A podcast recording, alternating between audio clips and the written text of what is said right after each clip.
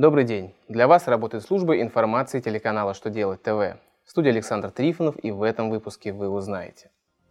Облагается ли страховыми взносами мат-помощь на лечение сотрудника? Как изменится порядок признания должников по алиментам, пропавшим без вести? Какие документы нужно будет представить для получения налоговых льгот с 2018 года? Итак, о самом главном по порядку. Если компания оплачивает лечение или покупку медикаментов для своего сотрудника, на эти выплаты не начисляются страховые взносы.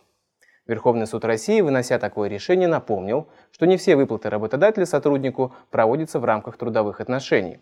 Поскольку целью этой материальной помощи было оздоровление сотрудника, и она не являлась оплатой труда, компенсационной или стимулирующей выплаты и не зависела от результатов работы, стажа и оклада, она не облагается страховыми взносами.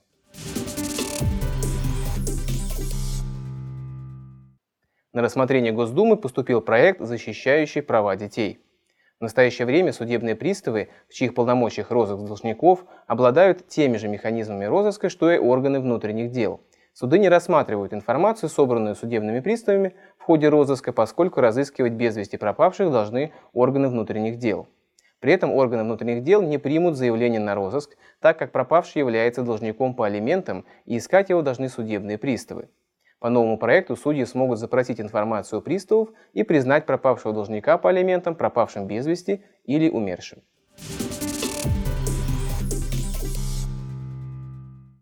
С начала 2018 года для получения льгот по имущественному, транспортному или земельному налогу достаточно будет заявления в налоговую инспекцию. В следующем году начнут действовать новые правила предоставления налоговых льгот. По новым нормам документы, подтверждающие право на льготу, к заявлению прилагать не требуется, но если налогоплательщик их приложит, ошибкой это не будет. Если плательщик не представит такую документацию в налоговую, то инспекция запросит ее в рамках межведомственного взаимодействия. Из-за принятия новых правил изменится бланк заявления на предоставление льготы. Теперь в нем появятся поля для указания реквизитов документов, подтверждающих право на льготу.